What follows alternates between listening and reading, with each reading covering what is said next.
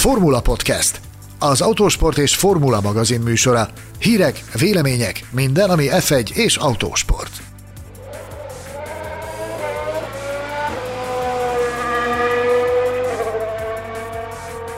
Kettes szám bűvöletében köszöntelek titeket a Formula Podcast második évadának 22. adásában, amelyben mindenek előtt a Formula 2-vel fogunk foglalkozni. Szeretett barátommal és kollégámmal, Mészáros Sándorral. Szia, Sanyi! Hello, sziasztok, üdvözlöm a hallgatóinkat! Engem Gellérfi Gergőnek hívnak, és ma azért ültünk le Sándor barátommal itt a kis virtuális stúdiónkban, hogy átbeszéljük a fontosabb junior szériákban, így mindenek előtt, de nem kizárólag a Formula 2-ben, kikre kell majd figyelni az idei évben, illetve azzal kapcsolatban is megpróbálunk nektek valamelyest utat mutatni, hogy milyen sorozatokat érdemes szemmel követni, hogyha az ember a jövő Forma 1-es tehetségeit ö, szeretné minél előbb kiszúrni magának. Tartsatok velünk! Na, hát ugye mivel az adás legnagyobb részében valóban az F2-vel fogunk foglalkozni, azt javasolnám, hogy előtte ejtsünk szót röviden más, más a Formula 2-nél úgymond kisebb junior szériákról is, ahol, ahol ugye Hát valószínűleg néhány jövendőbeli Formula 1-es pilóta már ott rója a köröket. Direkt visszanéztem, hogy például Yuki Tsunodát először az Autosport és Formula magazin hasábjain még 2018 májusában említettem meg, mint szuper tehetséges japán F4-es pilóta, aki le... Milyen előrelátó voltál, kérlek? Jó, hát tegyük hozzá, hogy abban a cikkben említettem tíz másik F4-es pilótát is, akiről azóta se hallottuk, tehát ezért orákulumként nem tüntetném fel magamat. De ugye tény és való, hogy hát ki lehet, ideje korán ki lehet szúrni ezeket a fiatal tehetségeket. Na de hol? Ugye ez itt a nagy kérdés, hol nézelődjünk az F2-n kívül, hogyha jövő F1-eseit keresgéljük. Ugye mindenek előtt az F3-ban ugye adja magát a dolog, amely, amely sorozatra különös figyelmet fogunk fordítani idén. Valószínűleg már mindenki tudja, hogy miért, de azért, azért mondjuk el büszkén és boldogan, hogy miért figyelünk nagyon a Formula 3-ra idén, hiszen Hosszú évek után magyar érdekeltségnek is szoríthatunk egyik-másik Form 1 hétvégén, mégpedig azokon a hétvégéken, ahol a, az FIA Forma 3-as bajnoksága is szerepelni fog és szerephez jut, ugyanis ebben a bajnokságban indul 2021-ben az elmúlt néhány évet különböző Forma 4-es bajnokságokban töltő honfitársunk Tóth László. Így van, Tóth Laci a Campus Racing versenyzője lesz, ahol házon belül egy nagyon erős, sőt mondhatni két ö, nagyon erős ö, ellenfelet kapott. Az egyik az olasz Lorenzo Colombo, aki, aki az elmúlt években, ha nem is kiemelkedő, de azért szép eredményeket pakolt össze a különböző junior sorozatokba, és a belga Amauri Cordél, remélem, hogy így kell ejteni eh, a, a belga eh, versenyző nevét, eh, ő pedig egy Formula 4-es bajnoki címmel a zsebében érkezik, szóval, szóval Tóth Lacinak nagyon jó jó mércéi lesznek házon belül. És hát ugye emellett az F3-ban azért, ha végignézünk a listán, találunk jó pár érdekes nevet, az adás későbbi felében majd, majd néhányukat, néhányukat megemlítjük. Annyit azért jegyezzünk még meg szerintem, hogy Tóth Laciék túl vannak a, a, az első, nem tudom, talán ez, ez volt az első tesztjük nekik a Red Bull ringen, amit bonyolítottak. havazott. Néhány, nap, néhány nappal ezelőtt, és havazott is szegényeknek. Ennek ellenére túl van Laci az első ilyen jellegű bevetésén. Nyilvánvalóan jelen pillanatban számára az akklimatizáció a a legfontosabb. A, a beszámolók alapján, amit, amit olvashattunk tőle különböző social médiás felületeken, ez, ez jól sikerült. Nyilvánvalóan a, nem is feltétlenül az időeredmény a legfontosabb, de természetesen sokat nyom alatba.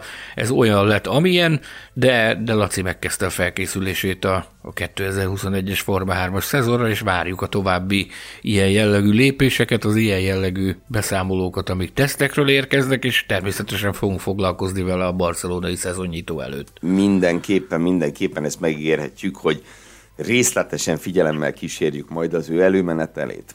Aztán, ha megyünk tovább, akkor a Formula 3-as úgymond géposztályban maradva mindenképp meg kell említeni az úgynevezett Formula Regionált, ugye immáron három különböző regionális Formula 3-as bajnokság működik a világon, van Amerikában egy, Japánban egy, és Európában. Ez a legfontosabb. Tulajdonképpen azt mondhatjuk, hogy a, ez a formula, ez az európai regionális Formula 3-as sorozat az egykori Formula 3-as Európa bajnokságnak, mint egy kvázi örököse. Ugye nem jogutódja, hiszen az F3-as EB-be összeolvadt a GP3-mal, de de ugye ez megy tovább, mint egy második szintű Formula 3-as széria. Itt ebben az európai sorozatban azért találunk szép számmal ismerős neveket, akár csapatok szintjén, akár versenyzők szintjén.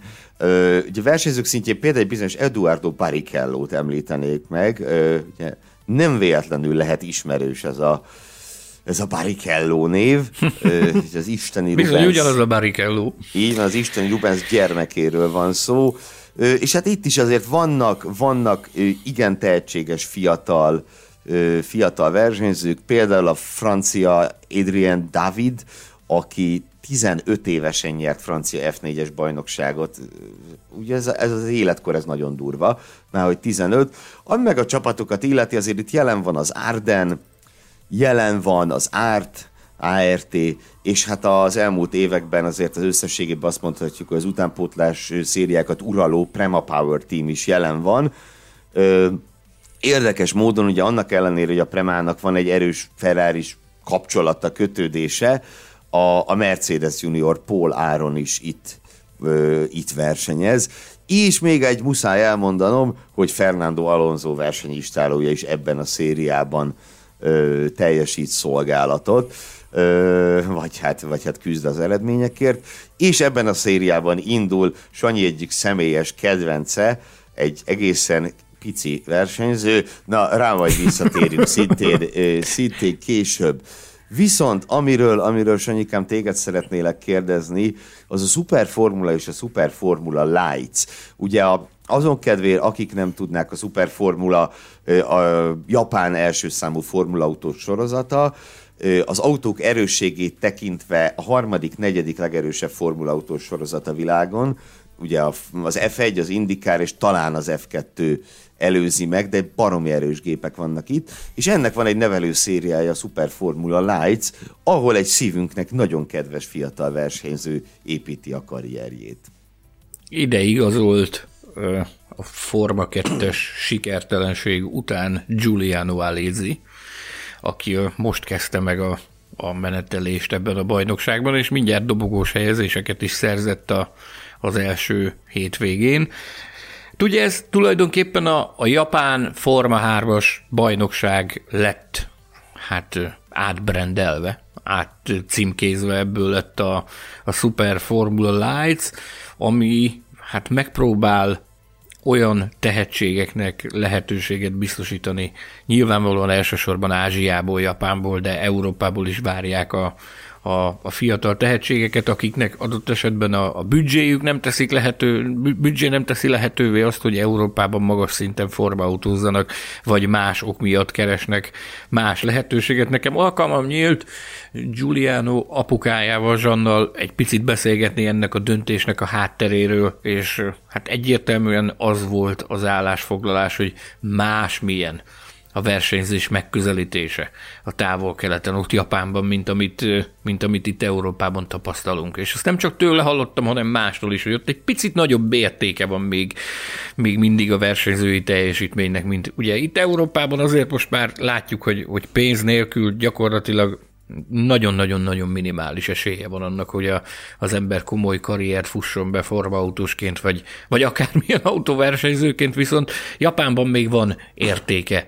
ennek, hogyha valaki, valaki jól teljesít, ott még lehet komolyabb szponzorokat találni, ott még azért megmozdulnak erők, energiák annak érdekében, hogy olyan szériák is működjenek, ahol megfizethető áron lehet versenyezni. Úgyhogy kíváncsian várjuk, hogy Egyrészt azt, hogy Giuliano Alesinek ott sikerül-e olyan eredményeket produkálnia, amik, amikkel megtalálja az Európába visszavezető utat, másrészt pedig én személy szerint nagyon kíváncsian várom, hogy, hogy mi lesz a sorsa a Superformula Lights-nak. Ugye ők ezt egyértelműen a Superformula alá pozícionálták, ott is látszik az a fajta rendszer, kialakulni, kibontakozni, amit Európában már megszokhattunk, és az FIA is nagyon komoly erőket és energiákat tesz abba, hogy egyfajta ligarendszer alakuljon ki, ugye a Forma 4-es bajnokság, Formula Regionál, Formula 3, Formula 2, és majd a Formula 1, úgyhogy meglátjuk, hogy mi fog belőle kisülni, az biztos, hogy, hogy jó, hogy vannak ilyenek, ahol, ahol, ahol olyan tehetségek is lehetőséget kaphatnak, akiknek adott esetben nem áll rendelkezésre olyan szponzori háttér, mint, amilyen, mint amilyet az európai versenyzés megkíván. Hát bizony. Ugye a Superformula Lights-ban Alézin kívül két olyan versenyző van, akire úgy érdemes figyelni, egy bizonyos Teppei Natori és egy bizonyos Ren Sato, mindketten, ahogy a nevük is mutatja, japánok.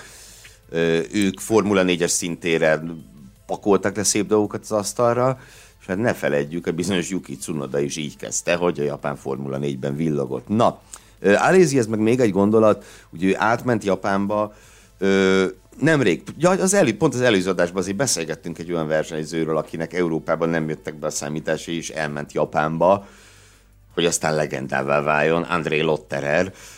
Ugye neki is így nézett ki a sztori egy szűk húsz éve, mint most Alézinek, hogy hogy itt már semmi, akkor, akkor megyek a távol-keletre, aztán azóta ugye háromszoros Le győztes és még minden egyéb. Úgyhogy ez, ez valóban nem a vég Alézi számára, csak egy új kezdet, mondjuk így, és nagyon-nagyon szurkolunk neki.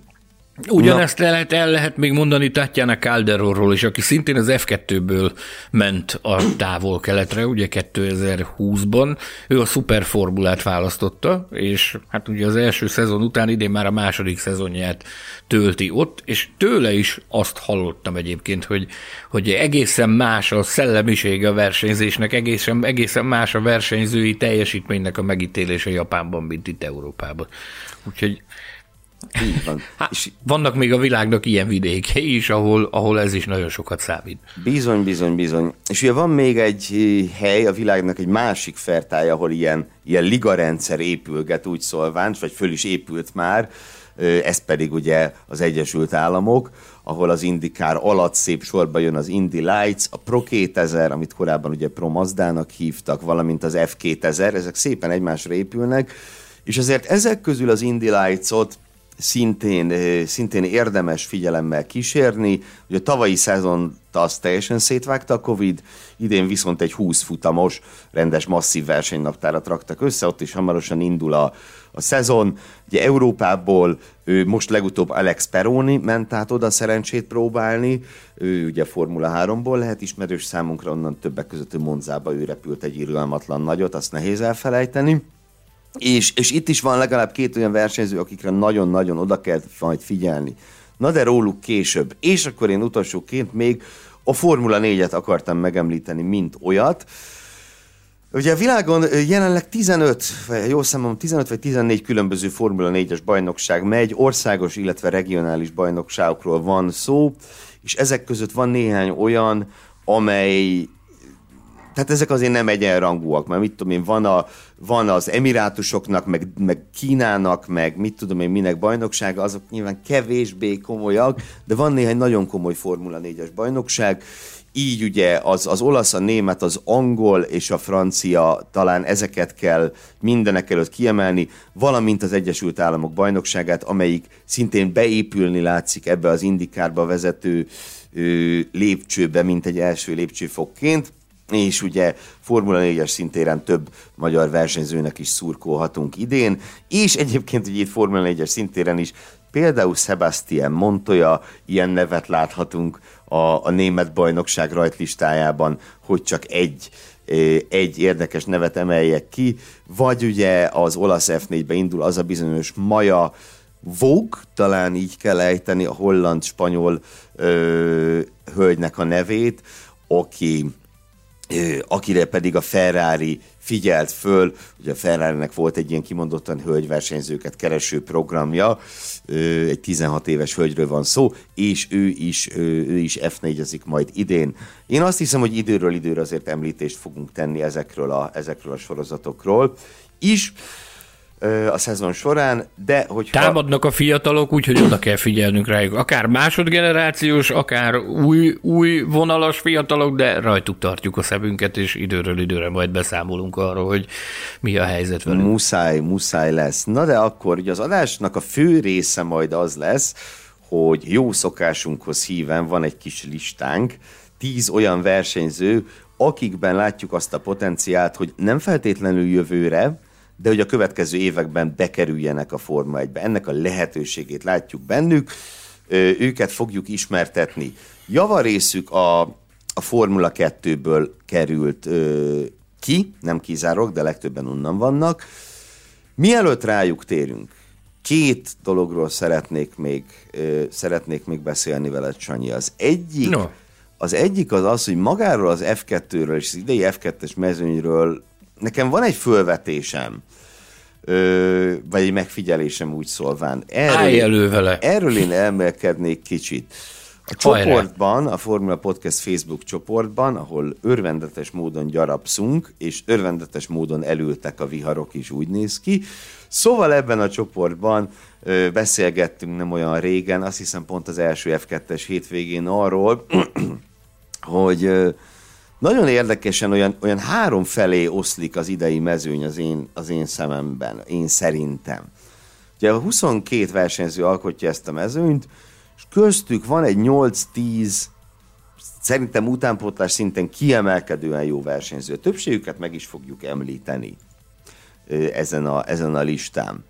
És akkor van mögöttük az a, az a vonal, mondok néhány nevet, mondjuk Richard Fershore, Broy Nissani, Gianluca Petekov, akik, akiknek a akiknek azt mondom, mindenképpen helye van az F2-ben, nem világ megváltó tehetségek, de mindenképpen helyük van ott, megvan a rutinjuk, bizonyítottak már F3-as, F2-es szinten, és ehhez képest nagyon kontrasztos nekem, hogy van egy óriási szakadék, és a mezőny alján három-négy ember, aki nem tudom, hogy került oda. De, hát tudom, persze, hogy tudom, hogy került oda, de, mm, de hogy, szóval én valahogy úgy érzem, hogy, hogy annak a fajta licenszrendszernek, ami a Formula 1 biztosítja, hogy érdemtelenül ne lehessen bekerülni oda, lassan ideje lenne megjelenni az F2-ben is. Ugye itt volt pár éve Ragunatan király, aki hát emlékszel rá Pusztító volt. Pusztító volt. Egy, egy egészen hihetetlen manusz volt, mind az eredményei, mind az, hogy ő összeszedett egy szezon alatt két eltiltásnyi büntetőpontot összepakolt, az, az, az valami hihetetlen. Ö, és hát azért most is vannak egy-ketten. Ugye én itt, ö, hát az ég bocsássa meg, de kiemelném, tehát Alessio Deledda, aki, a, aki ugye háttekítjük a karrierjét, az olasz F4-ben sikerült 39-nek lennie. Hú, komár. Az, az kemény. Az, az kemény, kemény azért. Ugye nyomott két szezont az F3-ban, a két szezon alatt a legjobb eredménye futamon egy 20. hely, tavaly 34. volt az F3-as bajnokságban. 34. És ez Jézus. volt e- elég ahhoz, hogy ő előlépjen az F2-be. Tehát ez, ez úgy nekem kicsit sok, hogy úgy mondjam. Főleg azért nagyon kontrasztos, mert ennek a mezőnynek tényleg legalább a fele, vagy több, mint a fele, az, az, az kiemelkedő, és nagyon jó pedigrével rendelkező versenyzőkről van szó. Fogunk is róluk beszélni majd. És, és szerintem nagyon-nagyon jó lenne, hogyha az F1 előszobája, tehát kimondottan az előszoba az F2, az már kicsit úgy tiszta lenne, és nem lehetne ilyen, ilyen Ragunatan és Deledda jellegű arcoknak ide bekerülni. Oda sunyogni oda súnyogni. Mit gondolol te erről? Hát csak egyet, egyet tudok érteni ezzel. Ugyanakkor ez is azt mutatja, hogy, hogy a, a pénz az nagyon sok mindenre. Cash is king. Nagyon sok mindenre megoldást jelent. Tehát az F2-ben hát ez, a, ez a, itt is megfigyelhető markánsan ez a jelenség, úgy, mint más alsóbb junior szériákban de hát most jelen pillanatban ezzel nem tudunk mit kezdeni, tehát valami majd biztosan történni fog. Én, én ebben szinte biztos vagyok, hogy előbb-utóbb az FIA-nál elő fogják szedni ezt a szitut, és el fognak gondolkodni ezen, hogy hogy, hogy lehetne. Ráadásul annak fényében, hogy ugye nagyon nagy figyelmet szentelnek annak, hogy ez a fajta liga rendszer ez, ez kiépüljön és kialakuljon, és nekik is fontos az, hogy az F2 értéke az megmaradjon. Azt pedig csak úgy lehet garantálni, hogyha ha valamit kezdenek ezzel a, ezzel a szitúval, hogy, hogy olasz F4-es bajnokság 145. helyezettje ne kerülhessen idebe. Igen, igen, igen, igen. A, persze, hogy a pénz nagyon fontos, nyilván ezért is fogunk itt az adásban még elég sokat beszélni arról, hogy kik a, kik a támogatók, és, és, és ki mögött ki áll, mert anélkül hát nem lehet. Ugye lá, Ez egy lá... alapvetés, tehát a tehetség az elengedhetetlenül fontos, de ezt már minduntalan és meg annyiszor hangsúlyoztuk itt az adásban, meg, meg cikkekben, meg ezt mindenki tudja. Tehát a tehetség az, az, az elengedhetetlen, anélkül hát nincs, igen, csak ugye nincs autóversenyzői karrier. Az F1 bejutás az elengedhetetlen, de, de egy-egy eset minden évben megmutatja, hogy az F2 bejutáshoz nem muszáj. Igen, de a tehetség mellé ugye kell a zseton is, valaki az elsőről megfeledkezik, és azt mondja, hogy akkor, akkor itt a cash, és akkor, és akkor jövök. Na, ezt valószínűleg előbb vagy utóbb fognak kezdeni valamit ezzel a helyzettel szerintem, hogy ez, ez ne fordulhasson elő. Ráadásul, ahogy épül ez a liga rendszer, úgy jönnek a, az egyre jobb és jobb és jobb ö, fiatalok kerülnek elő nem csak, a, nem csak olyanok, akik másodgenerációsok, hanem, hanem olyanok is, akik, akik saját maguk szereztek a saját ö, pedigréjüket megcsillogtatva reputációt itt a különböző junior szériákban, és előbb-utóbb az F2-ben érdekelt istálók is fel fogják ezt ismerni, hogy, hogy nem biztos, hogy mindig az a jó, hogyha... Tehát lehet találni olyat is, aki mellett a tehetség mellett van, van zseton is. Hát ez a legjobb felállás. Na, és akkor a másik Másik téma, amit fel akartam vetni, hogy akkor itt tényleg tíz olyan srácról fogunk beszélni, aki szerintük elképzelhető, hogy be fog kerülni az F1-be. Na de, 2022-ben, azaz jövőre, hol tudunk helyet, hol tudunk helyet látni ezeknek a srácoknak? Mely csapatok azok, ahol hely nyílhat? Ugye erről, erről érdemes beszélni. Itt nyilván ilyen különböző, hogy mondjam, különböző permutációk vannak. Ugye mondok egyet, például, ha Lewis Hamilton visszavonul, vagy a Mercedes megelégeli Valtteri Bottasnak a a? Pont, akkor ugye azzal a Williamsnél például nyílhat egy hely, hiszen jelen pillanatban elég valószínűleg tűnik, hogy George, elég valószínűleg, hát szinte biztosnak, hogy akkor George Russell előlép, akár A, akár B forgatókönyv esetén. Tehát ugye az például egy potenciális hely a Williamsnél. Az Alfa Romeo-nál én azt gondolom, bárhogy fogják ezt a csapatot jövőre hívni, ugye ez jelenleg egy nehez, egy, nehéz egy nagy kérdőjel a, egy nagy a Forvegyék boltján hogy mi lesz a neve az alfának jövőre, de ott is ugye van egy, egy veterán Kimi Räikkönenünk, és van egy Antonio Giovinazzi, akinek a, a szereplése az szervesen kötődik a Ferrari szerepvállalásához az alfánál, ha pedig az megszűnik, az nyilvánvalóan megkérdőjelezi Giovinazzi számára is a folytatást, függetlenül attól, hogy milyen teljesítmény nyújt majd idén. Hát igen, és ez a teljesítmény azért inkább korrekt, mint jó. Egyelőre. Idén, majd meglátjuk idén mi lesz. Szóval ugye az alfánál nyílhat egy hely, illetve ahol én még ezt el tudom képzelni, az az, hogy valamilyen forgatókönyv esetén az Alfa Taurinál, és itt jó pár forgatókönyv szóba jöhet, ugye az is, hogyha, hogyha elviszi az Alpin Gaslit, vagy hogyha Cunodát valamilyen oknál fogva előre léptetik a Red Bullhoz, akár azért, mert Verstappen átmegy a Mercedeshez, ahogy ez Zach Brown vizionálja. Azért mondom, hogy sok, sok permutáció van, de az Alfa Taurinál szerintem több, több módon is nyílhat hely. Nagyon korai fázisában vagyunk a szezonnak, Hogyne. ahhoz, Hogyne. hogy a pilóta piacról spekuláljunk, meg ilyen jellegű permutációkra. Nyilvánvalóan, ahogy haladunk majd előre az időben, nem kell itt azért olyan nagyon sokat várni arra, hogy, hogy meginduljon szerintem a, a spekuláció hadjárat azzal kapcsolatban, hogy hogy nézhet ki majd 2022-ben a Form 1 mezőny.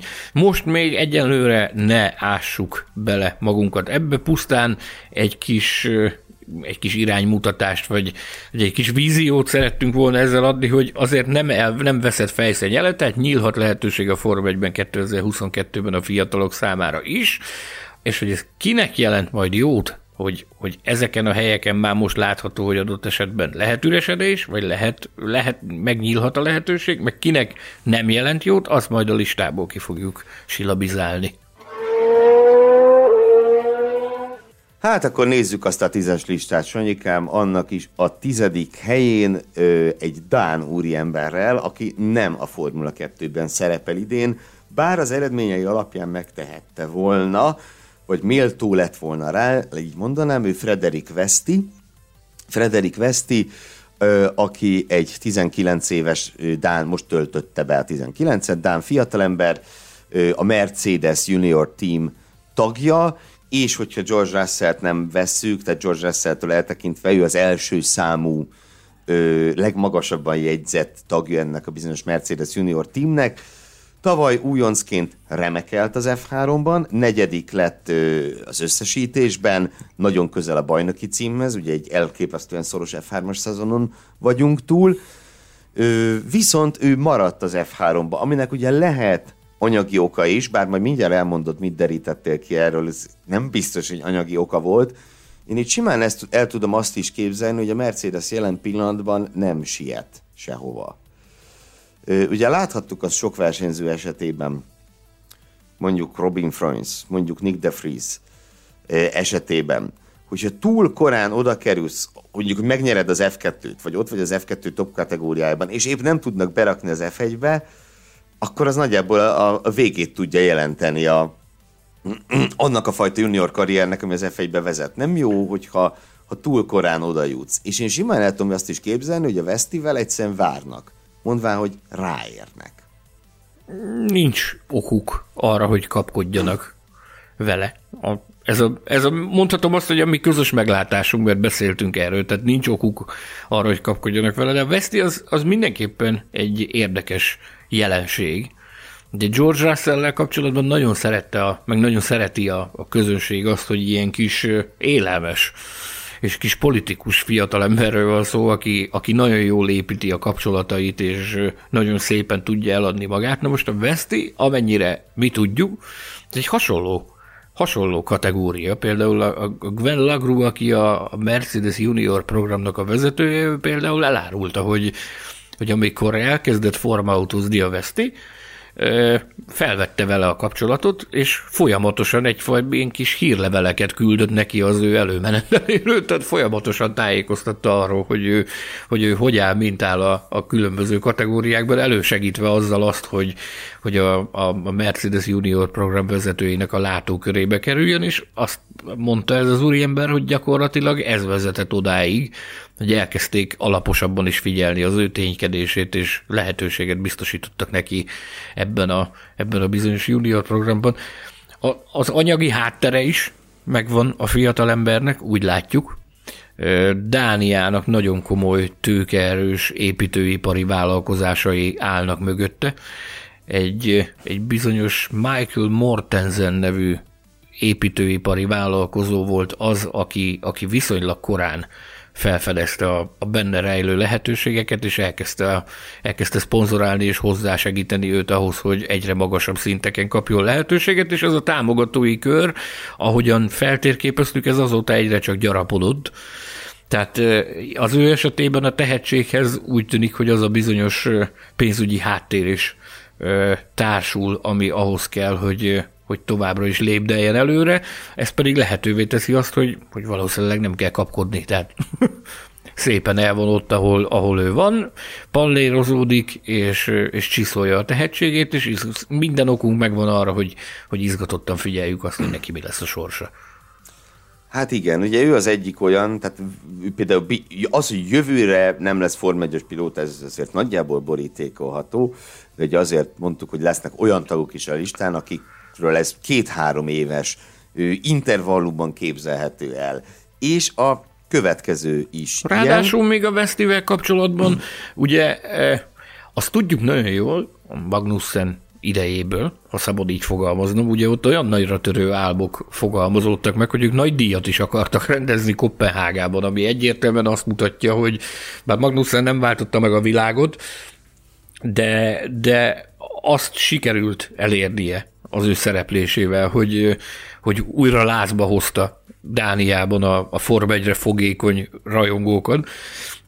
Az igény megvan arra, hogy legyen Dán versenyző a Form 1-ben. A kollégáktól, Dán kollégáktól ezt halljuk időről, időről időre. Ugye van is nekik egy másik, aki egy, egy magasabb... Aki ezen a listán rajta Ezen a listán is szerepel, majd vissza fogunk, vissza fogunk térni rá, de abból, hogy a Dán fiatalok képesek nem csak egy, hanem adott esetben több Dán fiatal is képes megteremteni a hátterét annak, hogy ezen a szinten mozgolódjon, az egyúttal azt is jelenti, hogy az országban megvan a, a fogékonysága arra, hogy újra Form 1 pilótájuk legyen, úgyhogy ez is optimizmusra ad okot a, a Veszti jövőbeli kilátásaival kapcsolatban. Sőt, ugye az F3-ban is van még egy igen tehetségesnek tűnő Dán fiatalember, Oliver Rasmussen, de most róla ne beszéljünk, csak azért hoztam föl, mert a listán következő tagjával vívott ő nagy csatát tavaly, a Formula Regionálban. Maradunk még az F3-ban kicsit, és egy olyan név következik, amely név, hogyha négy-öt évvel ezelőtt lett volna Formula Podcast, akkor egy hasonló listán biztos feltűnt volna.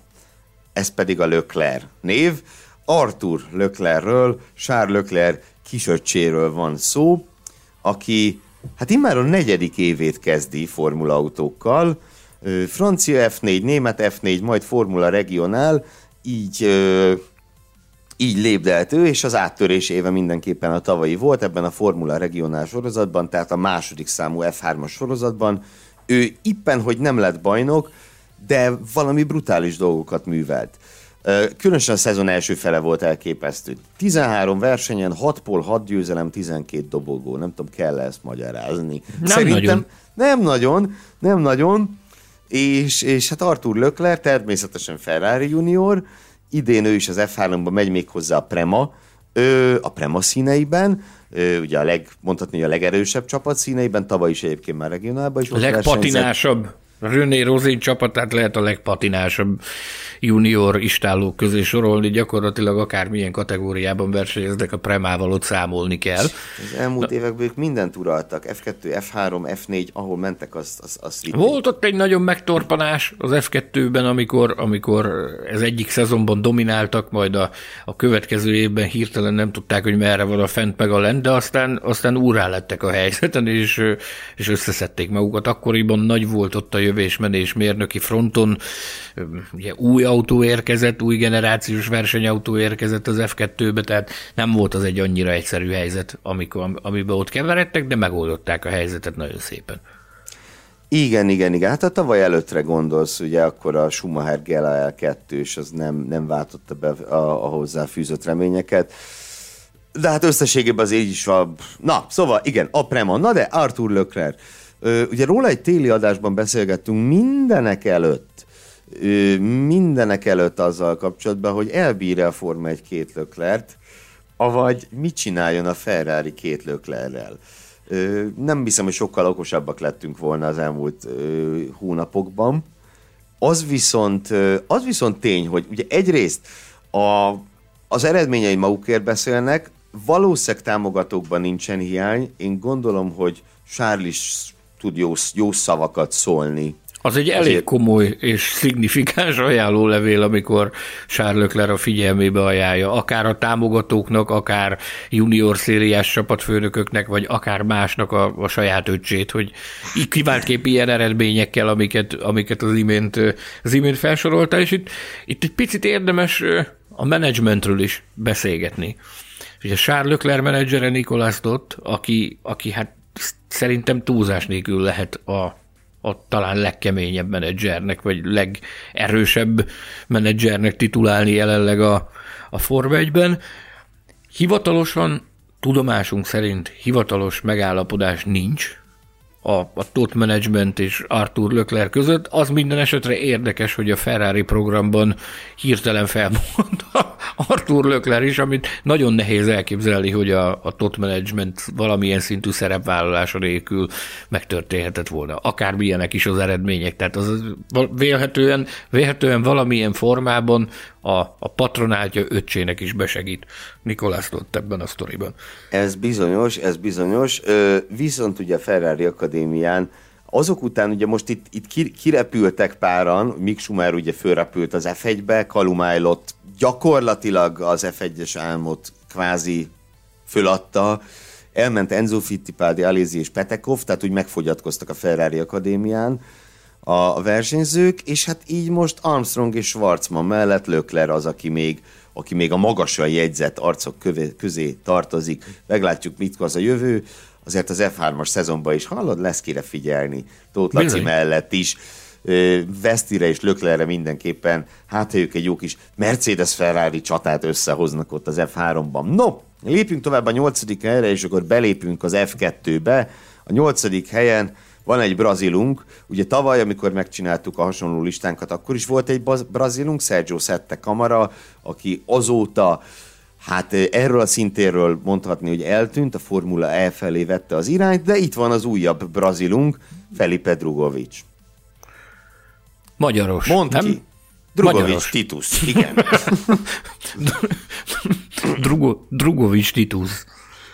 Igen, igen, igen. Hát volt egy-két olyan eset, amikor ő is magával rántott valakit a pálya szélére. Na de, ha komolyodunk, ugye Drugovicsnak az érdemeit, ha ki akarjuk emelni, hát mindenkelőtt, hogy Brazil, ugye ezt, ezt nem nagyon lehet ö, le, lebecsülni. Figyelj, mondd el, mondd el, légy szíves, te nagyon készültél, és részletekben menően, mint mindenkinek, mindenki másnak is a, az előmenetelével és az eredményeivel mindig ö, csontra képbe vagy. Mondd el, légy szíves, hogy milyen eredményei voltak neki, és utána mondok neked valamit a származással jól van, kapcsolatban. Jól van. Hát neki a tavalyi szezonja volt egy ilyen úgymond karriermentő szezon, tavaly töltötte a 20-at Drogovics, ő Tizen, hát mondjuk úgy, hogy 2018-ban nagy éve volt, már három bajnoki címet szerzett, ami úgy tűnik, hogy hatalmas dolog, de valójában ez két különböző sorozatban, és két igencsak komolytalan sorozatban történt. Már bocsánat, de tehát az indiai MRF Challenge, illetve az Euroformula Open egyik sem a,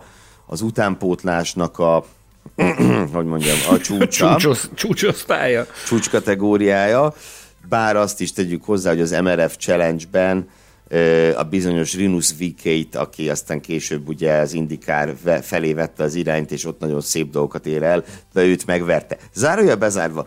Viszont 2019-ben nagyon csúnyán besült Drugovic, ő az F3-ban versenyzett, és egy darab pontszerzés pakolt össze a 16 futamon. Az kevés. Tehát 16 futamon egy pontszerzés az, az fájdalmasan kevés. Ö, és kicsit úgy Hát, hogy mondjam, én olyan felvont szemöldökkel fogadtam, hogy őt ennek ellenére fölvitték az F2-be. Persze láttunk rosszabbat is, beszéltünk az adás elejéről, de ugye ez se az a produkció, amitől azt várod, hogy akkor neked most helyed lesz az F2-ben, és ehhez képest tavaly három futamgyőzelem, közte főversenygyőzelem, polpozíció, bajnoki kilencedik hely, nagyon-nagyon szépen összepakolta ezt az F2-es szezont, és ez tényleg egy ilyen, azt mondom, hogy ez egy ilyen karriermentő ez már rendben volt. évad ez volt, ez, ez, ez rendben volt. Ö, és, és az idei első hétvége is neki pekesen alakult végül, pontot is alig szerzett, de ö, de ebbe egy nagy adag bal szerencsés benne volt, hogy ez így végződött. Összességében meg a vezetés és stílusát én imádom. Tehát az a jó, nem is tudom, olyan kobajas is. Ez a megyünk előre, betesszük az autót, majd lesz valami, ö, és, rendszerint lesz is, és rendszerint lesz is belőle valami. Tökös gyerek a Drugovics. Úgyhogy idei F2-es szezonban nekem ő ilyen a gyengén sikerült, már pontszámot tekintve gyengén sikerült szezonkezdés ellenére egyfajta titkos favoritom. Meglátjuk, mi lesz belőle. Na de te mit akartál nekünk mesélni róla? Azt akartam mondani, hogy, hogy szerintem neki a legnagyobb reménysége az a származása. nagyon szépek ezek az eredmények, amiket, amiket felsoroltál. Nagyon szép, hogy, hogy rosszabb időszak után is össze tudta pakolni magát egy, egy jóval magasabb szinten. Viszont pont a Szette Kamara példájából kiindulva. Tehát, hogy ott is megvolt az égvilágon minden. Megvolt a tehetség, megvolt az anyagi háttér, és, és nem jött össze neki brazilként. Viszont ugye, ahogy haladunk előre az időben, hát a braziloknak tulajdonképpen, ha jól sejtem, jelen pillanatban Drugovic a legjobb esélye arra, hogy, hogy Form 1 pályafutás nyíljon meg előtte, tehát hogy, hogy Form 1 is lehetőséget kapjon, és, és a brazilok talán ugye ez a lehetőség elment, hogy szedtek kamara, legalábbis a dolgok jelenlegi állása szerint, bár tudjuk, hogy ez a műfaj az az, amikor, amikor azt mondjuk, hogy soha nem mond azt, hogy soha, de jelen pillanatban Drugovic tűnik a, a legjobb esélynek. Haladunk előre szépen az időben, és lassan fel kell, hogy fogják azt, hogy ha versenyzőt szeretnének, akkor azt, aki a legmagasabb szinten mozog, azt valahogy el kell kezdeni tolni. És el kell kezdeni lobbizni annak érdekében, ugye nagy díjuk van, ami megkívánja azt, hogy hogy versenyzőjük is legyen. Ugye a televíziós közvetítésekkel kapcsolatban is hallunk időről időre hőbörgés Brazíliából, hogy ez így nem jó, túlságosan magas a közvetítési jog, jogdíj, annak, úgy, hogy, úgy, hogy nincs hozzá egy versenyzőjük, akit akit, akivel el tudják adni az egészet. Tehát ordít Brazília egy Form 1-es pilótáért, egyre inkább ordít Brazília egy Form 1-es pilótáért, ez lehet talán Drugovicsnak a legjobb esélye. Amellett, hogy nyilvánvalóan teljesítenie kell. Igen, rajta kívül egyébként ketten vannak még, akivel számolni kell, most nem Samajára gondolok, mert vele nyilván nem kell. Tehát ott van Gianluca Petekov, ö, szintén az F2-ben, aki az elmúlt két évben korrektül ment, de ott nagyon nem néz ki jól az, hogy ő, őt most rakta ki a Ferrari versenyzői akadémia. Mm, és ugye nem, nem látni, hogy ő, hogy ő merre mozdulhat, de nyilván itt az F2-be villanthat, illetve van egy Kajo Collett, nevű, nevű srác, akiről te szerettél volna valamit mondani. Itt, ha már brazilok, akkor szerintem őt említsük is meg. Kájó lett a Tot Managementnek az egyik terméke, aki nagyon szépen ö, halad előre a, a, az eredményeit gondolom, gondolom hogy eb, ezzel kapcsolatban is napra kész vagy, hogy honnan indult és hova jutott mostanára Kájó Collett. Én azt tudom mondani, hogy néhány évvel ezelőtt egy háttérbeszélgetés során ajánlotta a figyelmemben Nikolászt, aki akkor szúrta ki Kájó Colettet, és, és ahogyan annak idején ugyanezt megtette Charles Leclerrel is, amikor a figyelmünkbe ajánlotta, hogy majd meglátjátok, hogy ez a gyerek egy napon nagy dolgokat fog véghez vinni, ugyanezt mondta Kájó Colettel kapcsolatban is, hogy, hogy azért ö, vállalta el a menedzselését, mert látja benne a, az X-et, látja benne a potenciált, hogy a, a, a jövőben adott esetben a Form 1 is el lehet menedzselni. Hol tart jelenleg Kájó Colett? Kérlek szépen Formula 3-azni fog idén. Ő, Ennyi.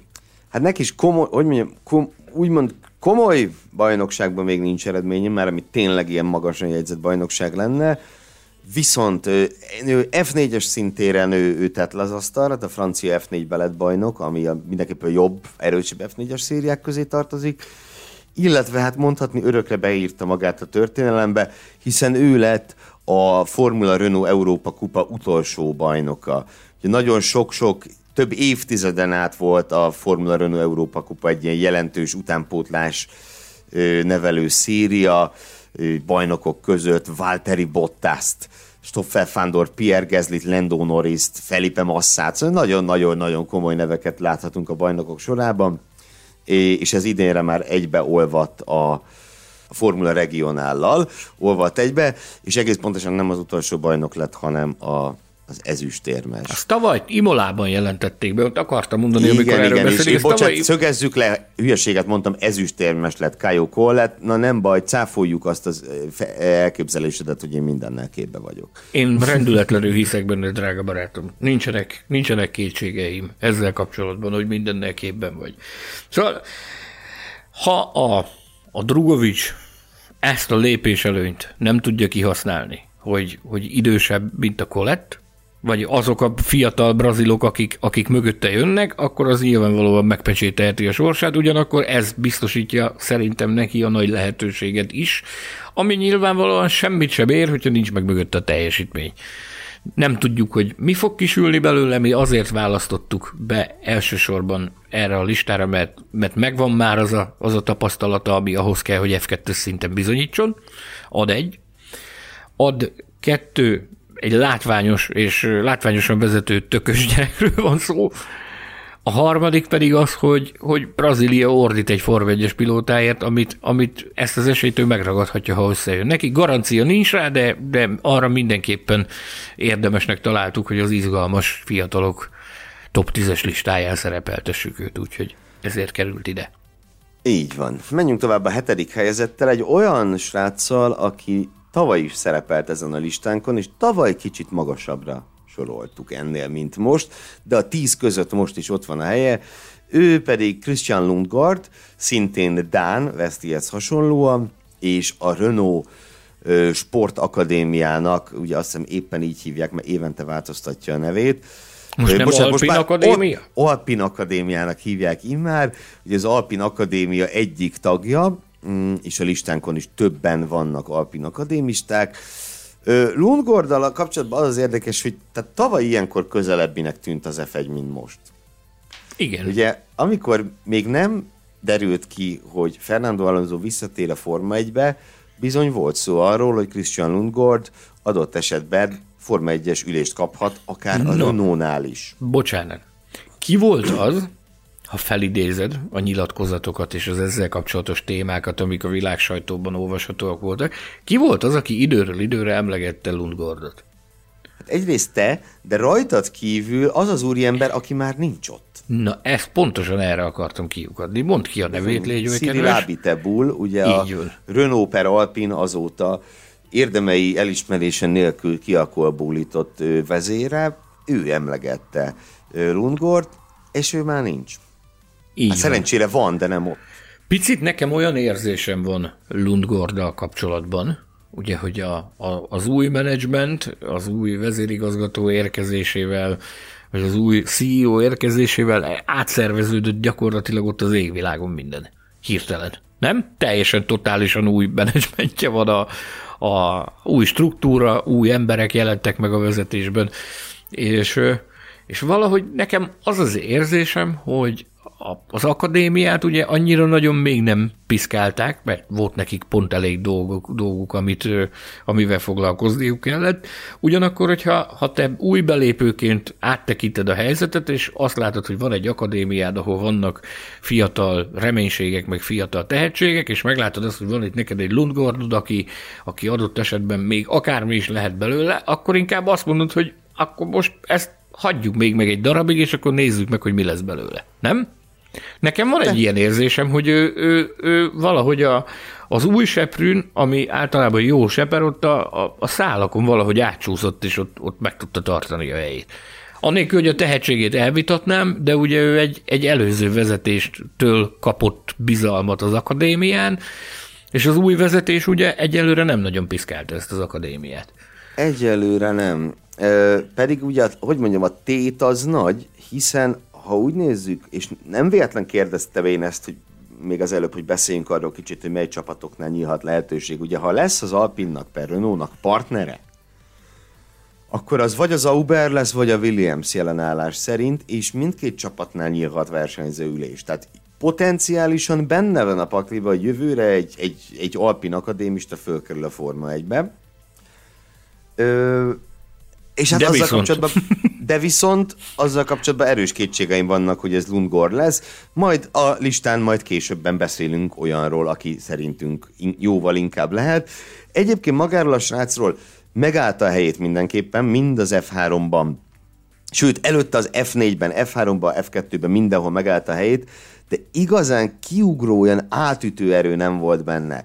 Tehát tudod, voltak, mit tudom, mondjuk Charles Leclerc a legjobb példa erre, hogy F3, F2-n végig gázolt, és kérdése lehetett, hogy ennek a srácnak az F1-be kell mennie.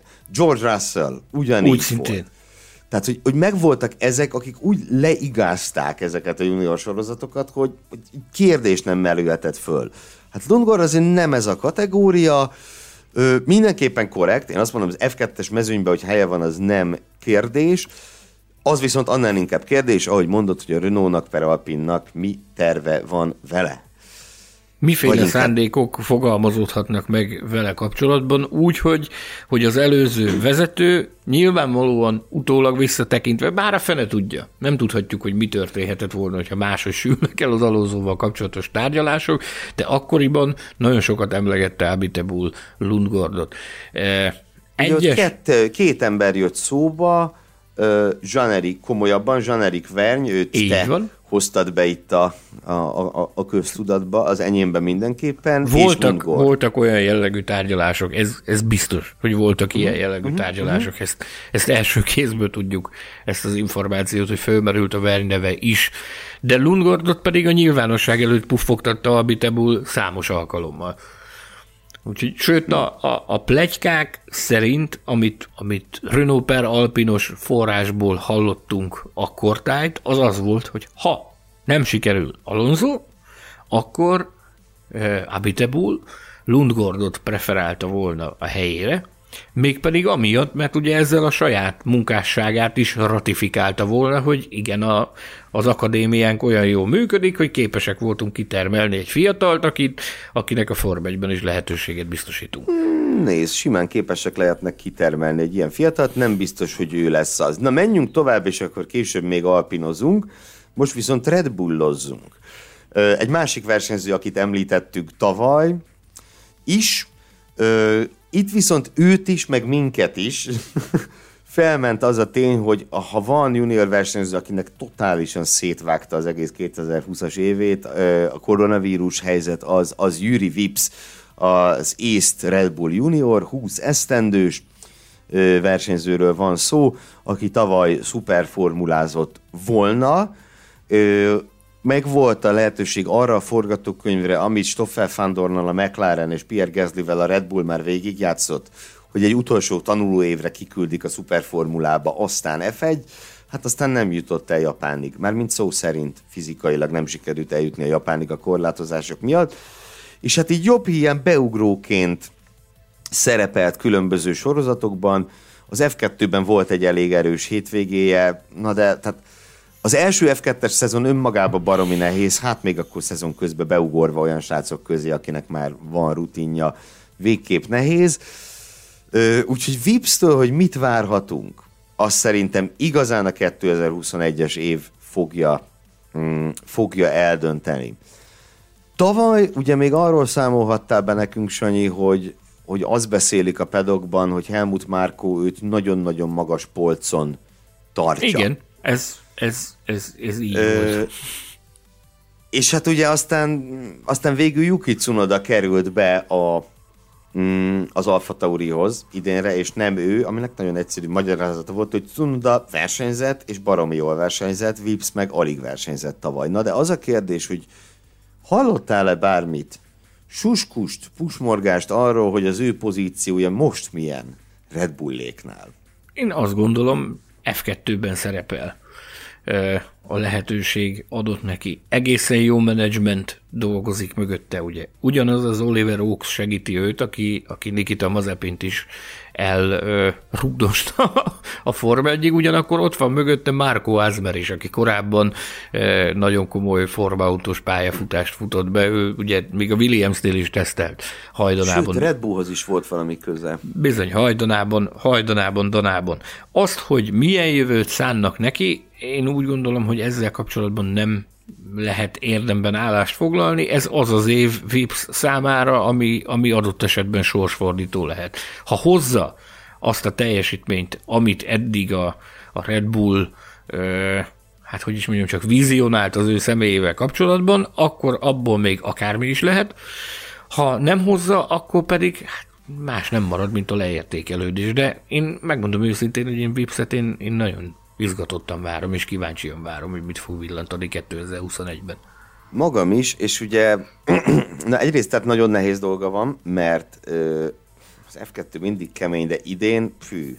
Tehát, ugye itt 8, a 8 F2-es versenyző került fel erre a 10-es listára, és hadároljam el, hogy például egy Marcus Armstrong, például egy Dentictum föl se került. Tehát itt, itt 10-12 olyan versenyző van az F2-ben, akik potenciálisan futamgyőzelmekért, dobogókért mehetnek. Ezek között helytállni, hű, az kemény lesz. Az első hétvégén nullázott egyébként, de tegyük hozzá, hogy ebbe a bal szerencsétől kezdve minden benne volt, tehát annál jobban teljesített, mint amit az a nulla pont mutat. És ugye azért is kell Vipsnek nagyon-nagyon teljesíteni, mert ahogy mondtuk, azért potenciálisan benne van az, hogy az Alfa Taurinál is megnyílik egy ülés 2022-ben, és akkor nézzük, ki lesz az ő nagy ellenfele, ki lehet, mondjuk így, az ő nagy ellenfele ezért az ülésért.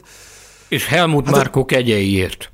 És Helmut Márko kegyeiért az az úriember, akinek viszont csodálatosan kezdődött az F2-es szezon, hiszen élete legelső F2-es futamát megnyerte, a főversenyen pedig harmadik lett, őt pedig Liam Lawsonnak hívják, 19-et most töltötte be, nagyon fiatal új-zélandi versenyzőről van szó, aki hát összepakolt tavaly egy elég korrekt F3-as szezont, Na, azt kell mondjam, hogy abszolút korrekt volt, gyakorlatilag Vesztivel voltak ők így, így partiban, pár pont különbséggel egymástól, negyedik, ötödik helyen, Ö, és hát Liam Lawson, ugye szintén Red Bull junior, iszonyúan jól kezdte ezt az F2-es szezont, Ö, én azt gondolom az újoncok közül messze ő volt a legmeggyőzőbb, és, és hát hogy a Red Bull komolyan gondolja az ő fölépítését, arra van még egy nagyon fontos bizonyíték.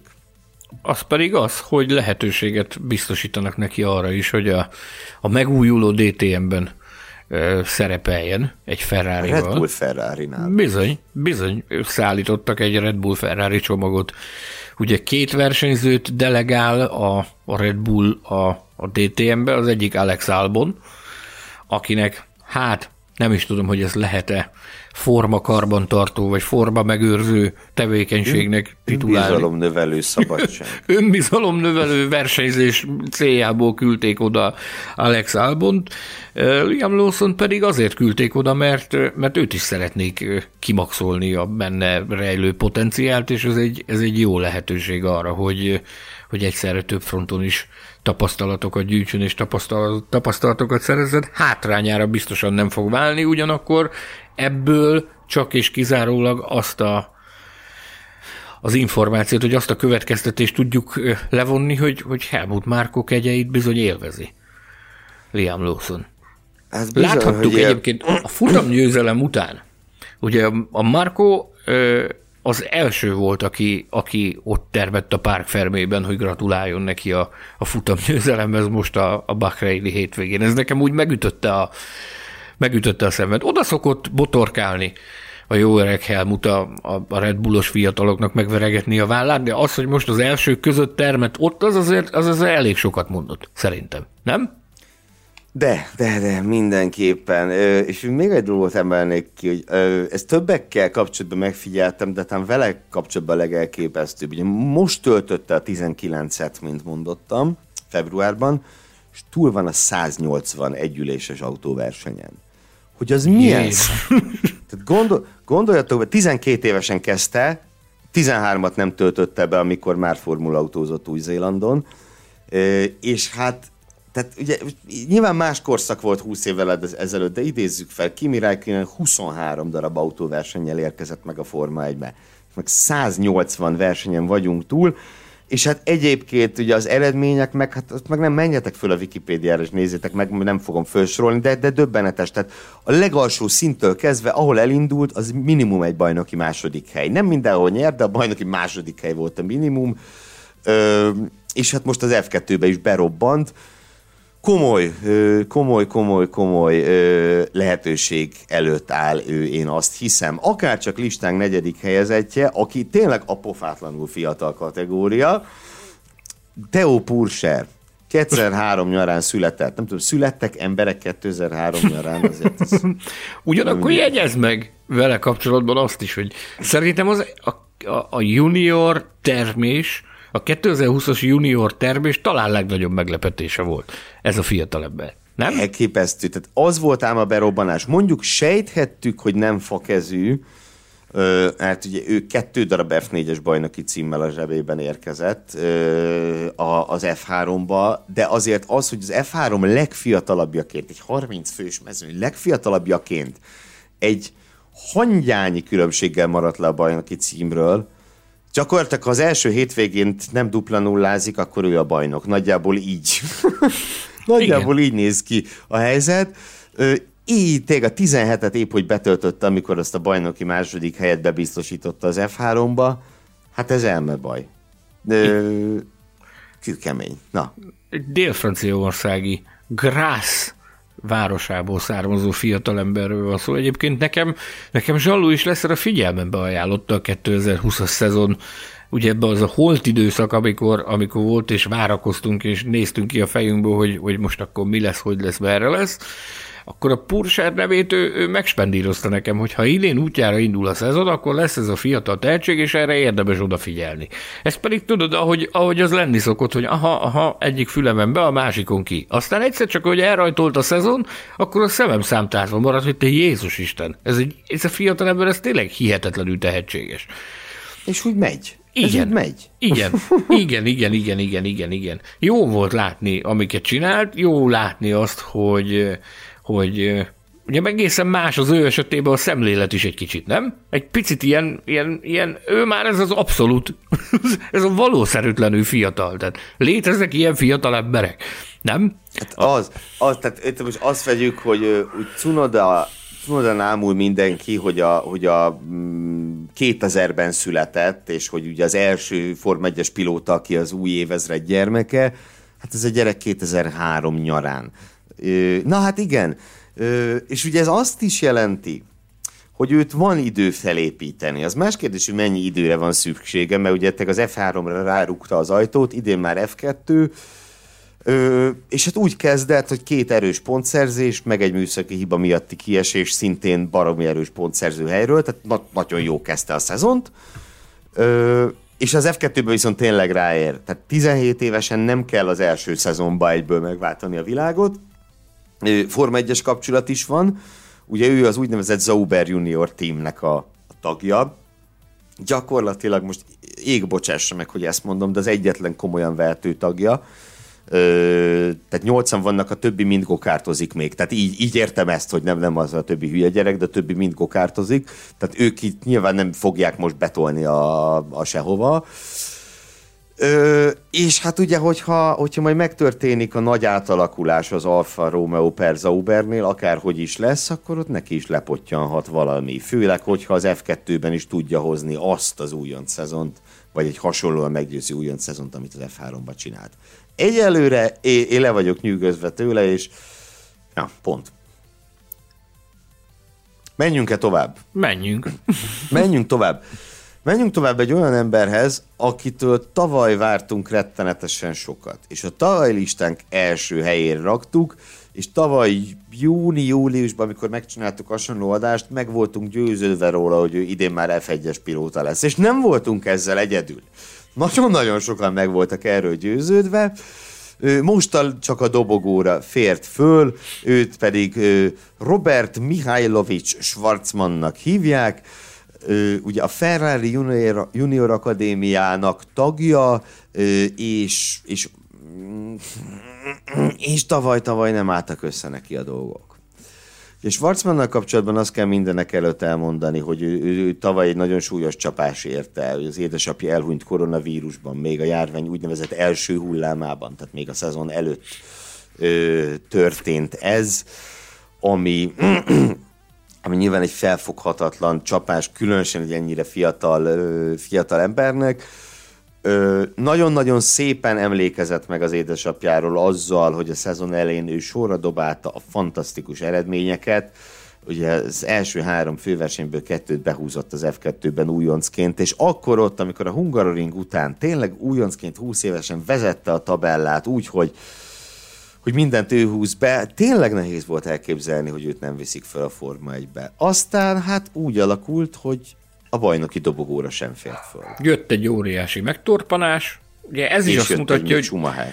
az is azt mutatja, hogy mennyire borzalmasan komplex ez a sztori. Tehát, hogy, hogy föllépni F3-ból F2-be, majd F2-ben elsőre bizonyítani, és úgy dobbantani tovább a, a, a Form 1-be. Ez is azt mutatja, hogy hiába vagy olyan, akiben megvan a tehetség, megvan mögötted a pénzügyi háttér, mert Schwarzman mögött bizony megvan. Ugye ő az SMP Racing, egy nagy orosz autóversenyzők finanszírozására és patronálására szakosodott szerveződésnek a portékája, ott áll mellette a Ferrari is, de valahogy mégsem volt meg az az X 2020-ban, ami, ami ahhoz lett volna szükséges, hogy tovább lépjen. Még úgy sem, hogy ugye azután, ami történt vele, hallottunk évközben azért információkat arra, hogy milyen erők, meg energiák mozdultak meg annak érdekében, hogy őt elősegítsék, és még ez sem volt elég. Még úgy sem, hogy időről időre azért halljuk Mattia Binottótól a nevét, tehát hogy a,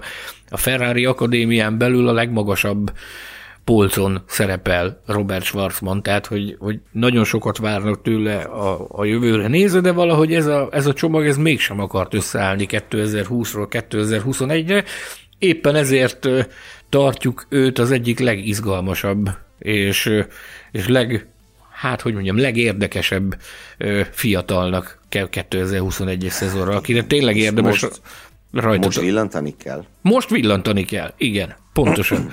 Most villantani kell, és ez, ez egy komoly fokmérő lesz arra, hogy akkor hova vezet tovább a, az út. Mert ezért azt is mondjuk el, hogy a, a sokszor, tehát hogy annyira össze, nem állt össze a tavalyi szezon a szenzációs kezdés ellenére, mert ugye a szezon negyedénél vezette a bajnokságot, hogy a sokszor lesajnált, általam is, sokszor lesajnált Nikita Mazepint, épp hogy visszaelőzte az utolsó hétvégén. Tehát az utolsó hétvégén előtt már Mazepin is előtte volt a bajnokságban, és az utolsó hétvégén tudta őt visszaelőzni, és megkaparintani a negyedik helyet. Miközben mondjuk az a Yuki Tsunoda, Schwarzman előtt végzett a bajnokságba, aki az első hat futamból ötször nullázott.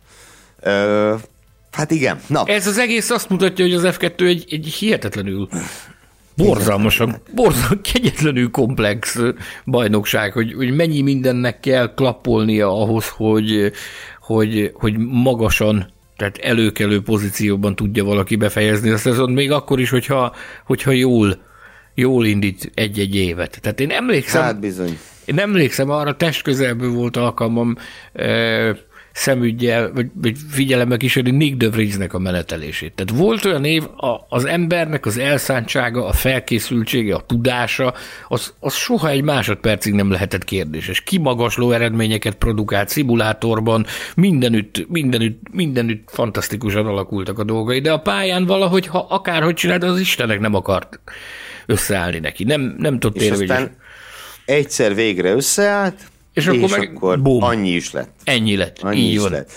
No, minden esetre Schwarzman azért azt tisztázzuk, vagy szögezzük, hogy semmiképp se írtuk le, ezért is tettük a harmadik helyre, de idén nincs mese, villantani kell. Aztán jöjjön az az ember, aki hát már, már egy kicsikét már villantott is. Idén listánk második helyezettje, Oscar Piastri. Oscar Piastri, aki ugye a különböző kötődései, három legfontosabb kötődése nyilván a családja mellett az Ausztrália, Alpin és a Mark Webber, csak hogy ő is A betűvel legyen. Ugye Mark Webber egyengeti Piastri útját, és Mark Webber nagyon-nagyon boldog lehetett ö, tavaly, hiszen a Formula 3-ban ő bajnoki címet szerzett Piastri. Ö, Mindösszesen két futamgyőzelemmel, mondjuk tegyük hozzá, hogy ezek között az egyik a nyitó verseny volt, tehát ugye a legelső F3-as futamodat megnyerni az, az elég menő, azt szerintem az, az, az menőség. Igen. Fancy, Ö, és fancy, ahogy mondani szokták. Így van, így van. És aztán volt neki pekje is az utolsó előtti fordulóban, az utolsóban meg mázlia volt, tehát kvázi kiegyenlítette egymást a szerencse és a barszerencse, és így Pursár előtt orhosszal, megszerezte a bajnoki címet. Nagyon-nagyon kiélezett szezonzáró volt. Fú, ezt nem tudom, szerintem legjobb F3-as futam, amit valaha láttam. Utolsó kör elején nem tudod, hogy ki lesz a bajnok. Ilyet imádjuk mi. Na, minden esetre Piastri lett a bajnok, és maradt a Premával, immár az F2-ben, és hát a második sprint versenyt meg is nyerte. Tehát a szezonnyitó hétvégén Lawsonhoz hasonlóan ő is behúzott egy, egy futamgyőzelmet. Ö, és aztán kicsit túl heveskedte mm, a főverseny, mert bizony a főversenyen is fú, nagyon-nagyon erős pontokért volt harcba, az kicsit túl heveskedte ő, de hát, de hát azért ez szerintem megbocsátható, így 19 éves újoncként. És hát Alpin. Ugye azt mondtuk, hogy, ne, hogy talán nem Lundgor lesz az, aki. Talán ő lesz az, aki. Teszem föl a nem is oly költői kérdést. Nem tudhatjuk. Sőt, Hát az biztos. ne, nem, nem tudhatjuk. Én vele kapcsolatban is azt érzem, hogy nincs hova sietni, tehát nincs hova nincs hová rohanni az Alpin Akadémiának, tehát ráérnek még ugye első neki futás F2-ben, azért nem fog összedőlni a világ, hogyha ha nem úgy sül el az idei év, bár én megmondom őszintén, hogy én nagyon nagy reményeket fűzök Piastri szerepléséhez. Nagyon jó menedzsment van mögötte, megvan a Form 1-es kötődés. Ugye Form 1-es, teszt, Form 1-es teszten is részt vett már. Ha, ha emlékeim... Igen, ő kapott a Renault-tól. Annak, a, így van, Meglepő. így van. Meglepetésként, nem is annyira meglepetésként az F3-as bajnoki cím megszerzése kapcsán kapott lehetőséget arra, hogy Form 1 autóval körözzön, tehát a mézes madzag el lett húzva az óra előtt, hogy, hogy, hogy miért megy. Ám de bár úgy veszük, tehát még mindig van ezen a listán, és a, az Alpin listáján is van valaki előtte, akire hamarosan ki fogunk térni. Az minden esetre én úgy gondolom, hogy túlzás nélkül lehet kijelenteni, hogy egy hogy megint van egy nagyon tehetséges ausztrálunk, aki, aki adott esetben, hogyha úgy, úgy állnak majd a csillagok az égen, akkor hosszú évekig sok örömet szerezhet az ausztrál szurkolóknak. Ahogy mondod. És hát ahogy mondtad, ugye lesz majd még egy Alpin akadémistánk, Ugye előtte még annyit hadd hozzak fel, ugye, hogy tavaly azt mondhattuk, hogy a, itt F2-es, F2-es szinten a Ferrari a szuper csapat. Schwarzman, Schumacher, Eilott, Armstrong őrületesen erős négyes volt. Most ugye ehhez képest Schumacher fölment az F1-be, Eilott, hát ha nem is eresztették szélnek, de junior szintéről eltűnt, Schwarzman megvan, Armstrong meg csúnyán besült. Idénre az Alpin vette át ezt a szerepet, most az övék a szupercsapat, és nem véletlen az, hogy a listánk első két helyén alpinosok vannak, hiszen Lundgor és, és, és Piastri mellett ott van a szerintünk az F1-ben jelenleg legnagyobb potenciállal megérkezhető versenyző, micsoda mondat volt ez, ő a kínai Kuan Yu Chu, e, direkt megnéztem, hogy valahogy így kellene kiejteni. Így, na, hagyjuk, hagyjuk is. Szóval Chu vagy Zhu ízlés szerint a jelenleg 21 esztendős korábbi Ferrari, jelenleg pedig Alpine Junior Zhu, aki Ö, aki én azt hiszem, hogy nagyon jó eséllyel pályázik egy Forma 1-es ülésre, nyilván ezért tettük őt az első helyre. Nem kizárólag a teljesítmény alapján, nyilván ez egy több tényezős dolog, de összességében én azt mondom, hogy a teljesítménye, a háttere, a kínai származása, és a pozíciója az, hogy ő alpin akadémista, és ahogy azt beszéltük, ott bizony nagyon könnyen lehet legalább egy felszabaduló hely valamelyik ő, csapatnál. Összességében azt mondom, hogy az ő Form 1 bemutatkozását teszi a legvalószínűbbé. Ami az eredményeket illeti, Ugye, Zsúnak a, a formulautós karrierjének is rengeteg verseny van mögötte.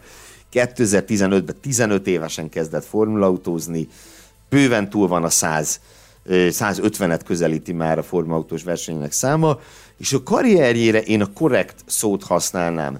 Sosem erőhetett föl az, hogy ő csak is kínai származása miatt, tehát csak is a háttere miatt van ott, ahol Ugye az F3-ban volt neki két nyolcadik helye, már hogy bajnoki. Az F2-ben egy hetedik és egy hatodik helye. Tehát ugye a mezőny első harmadában volt mindig, Ö, tavaly már azért már azért villogott ő szépen, szerzett polpozíciót, szerzett futamgyőzelmet az F2-ben, és hát idén meg, nyilván nagyon az elején vagyunk, de hát egy hétvége után ő vezeti az F2-t úgy, hogy polpozíciót szerzett, és megnyerte a főversenyt, és még a sprint versenyen is az egyiken dobogót szerzett.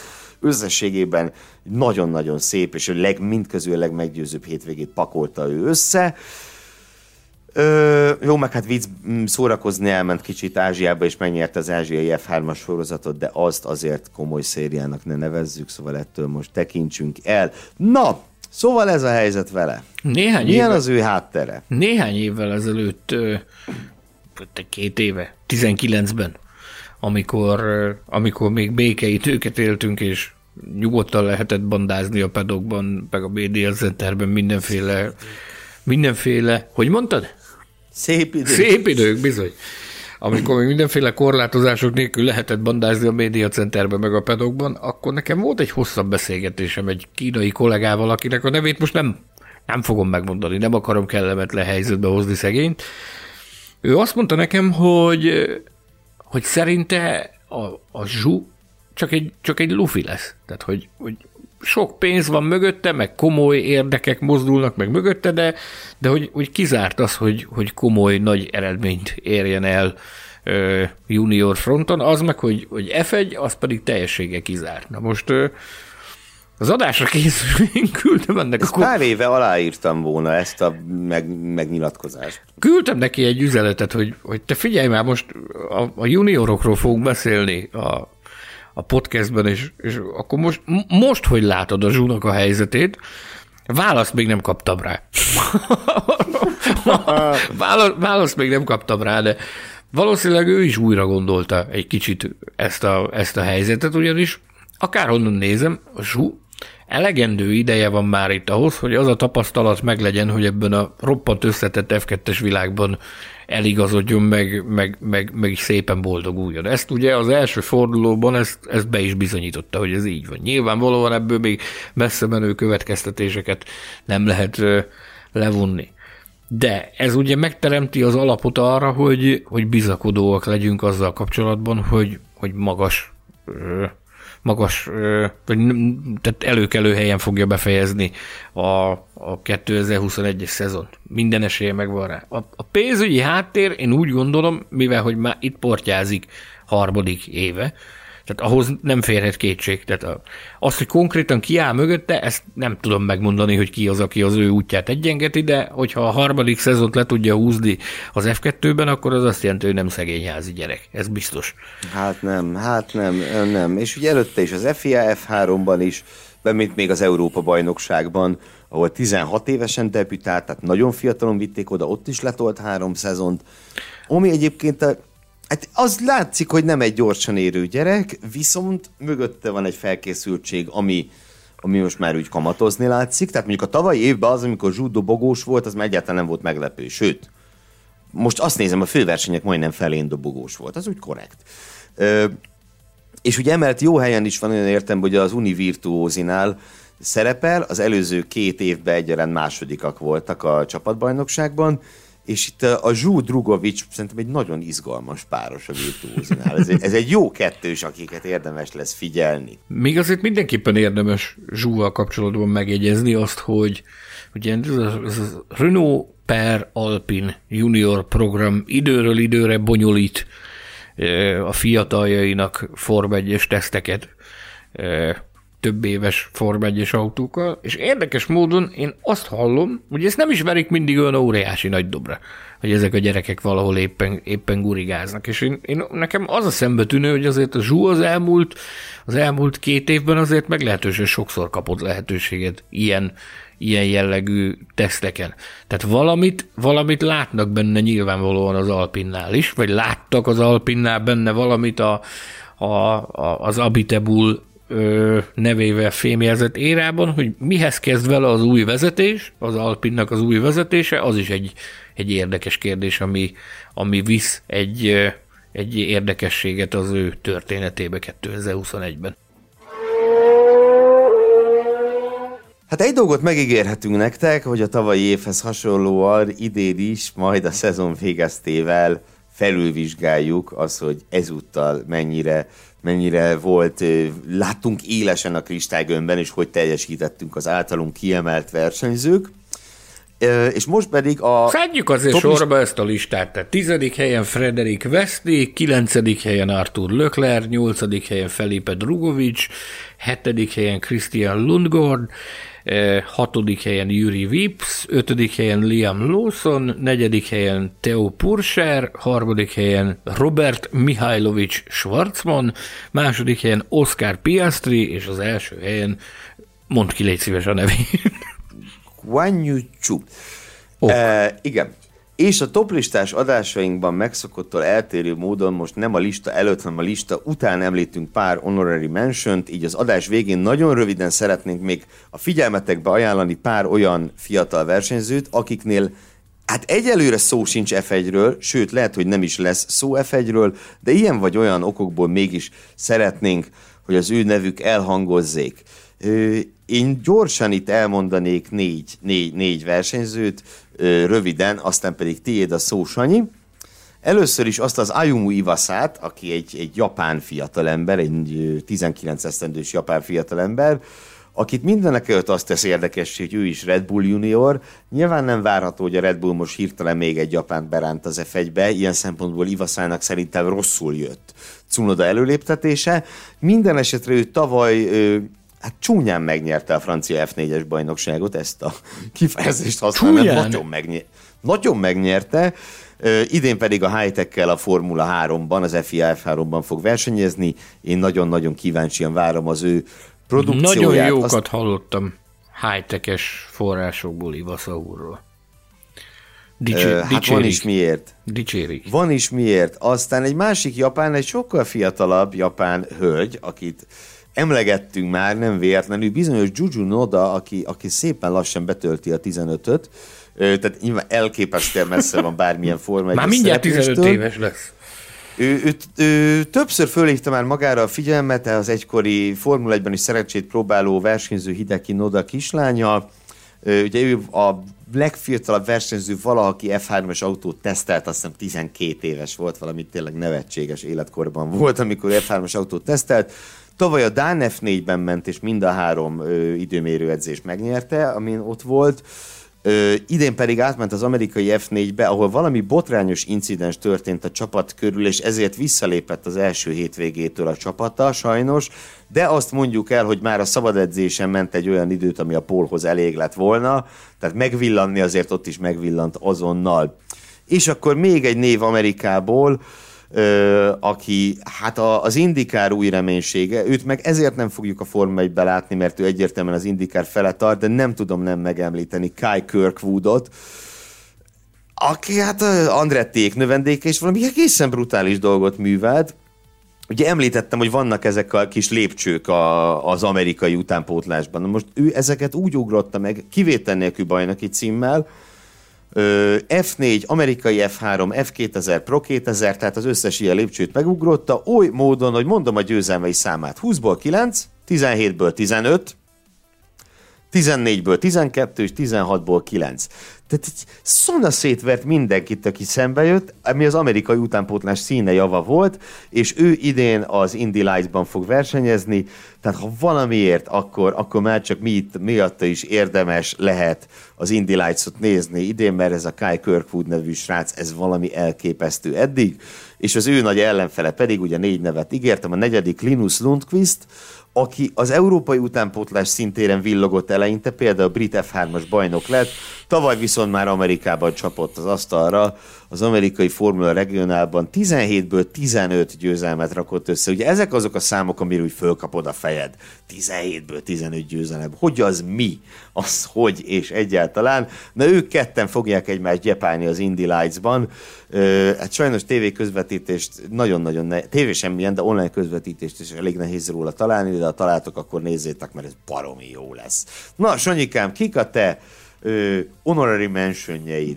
Én Tamás kedvéért mondom így, mert ő nem szereti ezt a kifejezést. Mivel már korábban tettél rá utalást, én, én Gabriele Minivel kezdeném, aki... aki... Ja, említettem egy nagyon pici úr. Igen, apró, apró Gábor, Gabriele Mini. Ő is a TOT iskola növendéke, a TOT Managementnek egy, egy nagyon fiatal, 16 esztendős példánya, aki olasz Forma 4-es bajnokságot nyert a tavalyi évben a Premával, idén pedig a, a Formula Regionál bajnokságban szerepel majd a, a, az ART színeiben. Nagyon nagy tehetségnek tartják, mindenfelé nagyon jókat lehet hallani róla, egy nagyon érdekes fiatal jelenség, és már, már kacérkodott tehát körbeszaglázta már őt a, a, a Ferrari Akadémia is, legjobb tudomásom szerint. Maradnék az olasz vonalon, a másik választottam egy faenzai születésű, tehát abban a, abban a városban, városkában született, ahol az Alfa Tauri széke, bizonyos Matteo Nanini, aki a korábbi Forma 1-es pilóta Alessandro Nanini unokaöccse, és neki az idei szezonját azt teszi majd érdekessé, hogy, hogy dupla programot bonyolít, ugyanis egyszerre szerepel majd az F3-ban és az F2-ben is. Ami az teljesen elmebeteg dolog. nem, nem, nem, kis, nem kis feladat. róla is mindenféle dolgokat lehet hallani. Az elmúlt évben kiemelkedő eredményei nem voltak, tehát F3-ban ö, bukkant fel. A legkomolyabb eredménye eddig, amit a pályafutása során fel tudott mutatni, az egy, az egy emirátusokbeli F4-es bajnoki cím 2019-ből. Ennek ellenére azt hallom, forrásoktól, ismerősöktől, hogy érdemes rajta, rajta tartani a szemünket, mert több van benne, mint amit eddig láttunk. Nagyon gyorsan két dolgot ehhez hozzáfűznék. Az egyik az, hogy azt az F4, eh, arab F4-et azt tényleg érdemes elfelejteni. Olyan értelemben, hogy ha végignézed, hogy kiket győzött le, garantálom, hogy nem lesz olyan ember, akinek a nevét már hallottad. Ennyi. viszont, viszont, ahogy pozitívat is mondjuk, tehát ez a dupla program, amire ugye lehetőséget teremt az, hogy szétszették egymástól az F2-t meg az F3-at, az egy nagyon-nagyon komoly tapasztalat csomaggal ruházhatja föl ezt a srácot, aki 17 éves még, tehát én és azt gondolom, hogy 17 évesen nem kell leírni senkit, annak ellenére, hogy eddig nem nagyon gyűjtek az eredmények. Na, kid van még a tarsolyodban? Én, én azért figyelmezni fogom Jack Duent is, a, a sokszoros motorkerékpáros világbajnok Mick Duen fiát, 18 esztendős, és ugye F3-ban versenyez majd idén, Jack Duen. Neki se voltak eddig, eddig kiugró orbitális eredményei, megnyert, vagy volt egyszer ezüstérmese az F3-as ázsiai bajnokságban. Kétszer, kétszer bocsánat. Kétszer. kétszer. Kétszer volt. Bár, bocs, annyit hadd mondjak, tavaly, még a békeidőkben, Covid előtti téli bajnokságban, azért az általa legyőzött névsor úgy hangzik, hogy Mazepin, Jamie Chadwick, Pietro Fittipaldi. Az nem olyan rossz. Nem olyan rossz. Tehát azért, hogy nem ö, olyan rossz körülötte nem olyan nagy a, tehát nem olyan óriási nagy a, nagy a felhajtás, de, de akárhonnan is nézzük, ő igazi versenyzővér csörgedezik az erejében. És nekem azért... Hát. Azért mindegy, hogy még Duen a, a, a motorozás világából érkezik, azért én ott is látom azt a lobby erőt, meg azt a kapcsolatrendszert, meg kapcsolati hálót, ami az ő előmenetelét elősegítheti. Tehát érdemes azért elraktározni ott hátul, hogy, hogy van egy Jack Duenünk is a, a tarsolyban. A negyedik választottam pedig Juan Manuel Correa aki csodával, határos hm. módon elkezdi újraépíteni a versenyzői karrierjét azután a borzalmas spy eset után, ami ugye Antoine Hüber tragédiájával végződött, annak az esetnek ő volt a másik főszereplője. Nagyon sokáig úgy tűnt, ott a helyszínen egy ideig azt hittük, hogy, hogy, hogy sajnos neki is rosszabbak tehát rosszabb dolog történik vele, mint ami valójában történt, de ami valójában történt, az is egy borzalmas sztori. Az első hetekben azért az életéért kellett aggódni, nem azért, hogy visszatér Bizony. a pályára. Az életéért aggódtunk az első időkben, aztán utána azért, hogy, hogy valaha talpra tud-e állni, most pedig ott tartunk 2021-ben, hogy az F3-as bajnokságban újra versenyezni, versenyezni kezd, és akármilyen eredményeket is fog elérni, az, az azért egy óriási fegyvertény, hogy, hogy visszatér és, és újra versenyezni kezd. Igen, ugye ez az, amit, hogy mondjam, ugye úgy tartják, hogy újságíróként, szakértőként, stb. nem, nem illik direktbe szurkolni valakinek, de neki azt hiszem megengeditek, ha azt mondom, hogy neki iszonyatosan szurkolok, hogy hogy minél jobban sikerüljön képzeld ez az év. És... Képzeld el, hogy van neki egy, egy segítője, aki korábban uh, Latifi körül tetvett az, az uh-huh. F2-ben, majd amikor a Latifi fölbukott a, a Williamshez az F1-be, akkor ő, ő pályamódosítást eszközölt, és, és Grozan mellett tetvett és segítkezett, őt Stefan Gerennek hívják, és idén, az idei évben Koreának lesz a segítője Stefan Geren. Tehát ő ilyen, ilyen mindenes, tudod, ez a klasszikus ügynök. Tehát ami ott van melletted, és amit te kitalálsz, ő a világon mindenben. Azt megoldja. Minden, igen, igen, azt megoldja, és amit hallok tőle az az, hogy, hogy hihetetlenül lelkesedéssel, és óriási energiákat mozgósítva vág bele Korea ebbe a, ebbe a kalandba, úgyhogy én nem tudok más mondani, csak azt, hogy egyrészt egy érzelmes pillanat lesz, amikor, amikor újra látjuk őt a, a rajtrácson, az F3-as utam rajtrácsán, másrészt pedig hát én tényleg nem tudok mit mondani, csak azt, hogy szurkolunk neki, hogy mindent bele. Így van, így van. És az adás végére itt egy szolgálati közleményt fűznék ide. Mégpedig reagálni szeretnék néhány fölvetésre a Formula Podcast Facebook csoportból. Itt egymásnak ellenmondó felvetések voltak egész pontosan, gyakorlatilag 24 órán belül megkaptuk azt is kritikaként, hogy miért nem kritizáljuk a magyar televíziós közvetítést, majd azt, hogy miért kritizáljuk. Ugye itt először is ki kell bogozni, akkor melyik a probléma, mert ugye a kettőt egyszerre nehéz. De én azt gondolom, hogy határozott meggyőződésem, hogy nem, nem tettünk ilyet, és nem is szeretnénk ilyet tenni, és elsősorban arra reagálnék, hogy miért nem. Egyszerűen azért, mert nem érzem azt, hogy nekünk feladatunk lenne, ö, akárhogy is nézzük, de kollégákat kritizálni nem is elegáns, meg tényleg nem, nem az a dolgunk, nem azért ülünk itt, hogy másokat szapuljunk, akik szintén szeretett sportágunkkal foglalkoznak. Sajnos látjuk, hogy nem mindenki gondolkodik így a magyar autósportos médiában, de nem baj, ezt meghagynánk másnak az e fajta, e fajta kritikát. Amit mi kritizálni fogunk, az továbbra is a versenyzők és a csapatok teljesítménye lesz, abban viszont kíméletlenek leszünk, azt hiszem, ezt megígérhetem. Én ezt úgy fogalmaztam meg, hogy abban a szerencsés helyzetben vagyunk, hogy, hogy csinálhatjuk a, a saját dolgunkat úgy, hogy mi szeretnénk. Mi eddig is a saját fej, fejünk után mentünk, ez én úgy gondolom, hogy, hogy ezután sem fog megváltozni, és az is egy, egy szerencsés helyzet, hogy, hogy tesszük a dolgunkat, és így is érezzük, hogy figyeltek bennünket, odafigyeltek ránk. Nincs szükségünk arra, hogy bárkit is kritizáljunk azért, hogy, hogy, hogy odafigyeljetek rá. Mi tesszük a dolgunkat.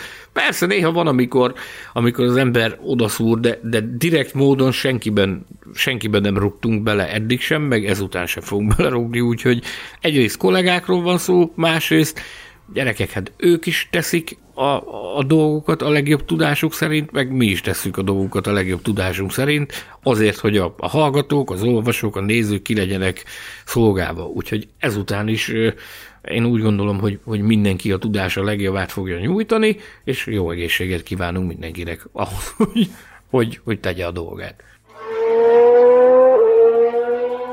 Köszönjük szépen, hogy velünk tartottatok ma is a Formula Podcast junior versenyzőket értékelő, elemző, rájuk figyelmet felhívó adásában. Arra szeretnénk biztatni titeket, hogy addig is, amíg vissza nem térünk hozzátok, ami néhány napon belül elkerülhetetlen lesz, addig is olvasgassátok a formula.hu-t, keressetek rá a legújabb magazinjainkra, van falinaptárunk, pályaposzterünk, tévéműsorunk, mindenfélénk van, ezekről Betlen Tamás sokkal érdekesebben tud beszélni, mint én tudok, vagy nem. Na mindegy, ö, minden esetre az elnyűhetetlen főszerkesztő Tamás, valamint a kiemelt főtechnikus. Kiemelt főtechnikus. Péter, Ezt már szeretem. Nagyon fontos. Nagyon fontos. A kiemelt főtechnikus Hilbert Péter nevében is nagyon-nagyon köszönöm, hogy meghallgattatok minket. Pár nap múlva újra találkozunk, szeressétek az autósportot, és legyetek jók, ha tudtok. Sziasztok! Szeressük együtt az autósportot, sziasztok! Formula Podcast. Az autósport és formula magazin műsora. Hírek, vélemények, minden, ami F1 és autósport.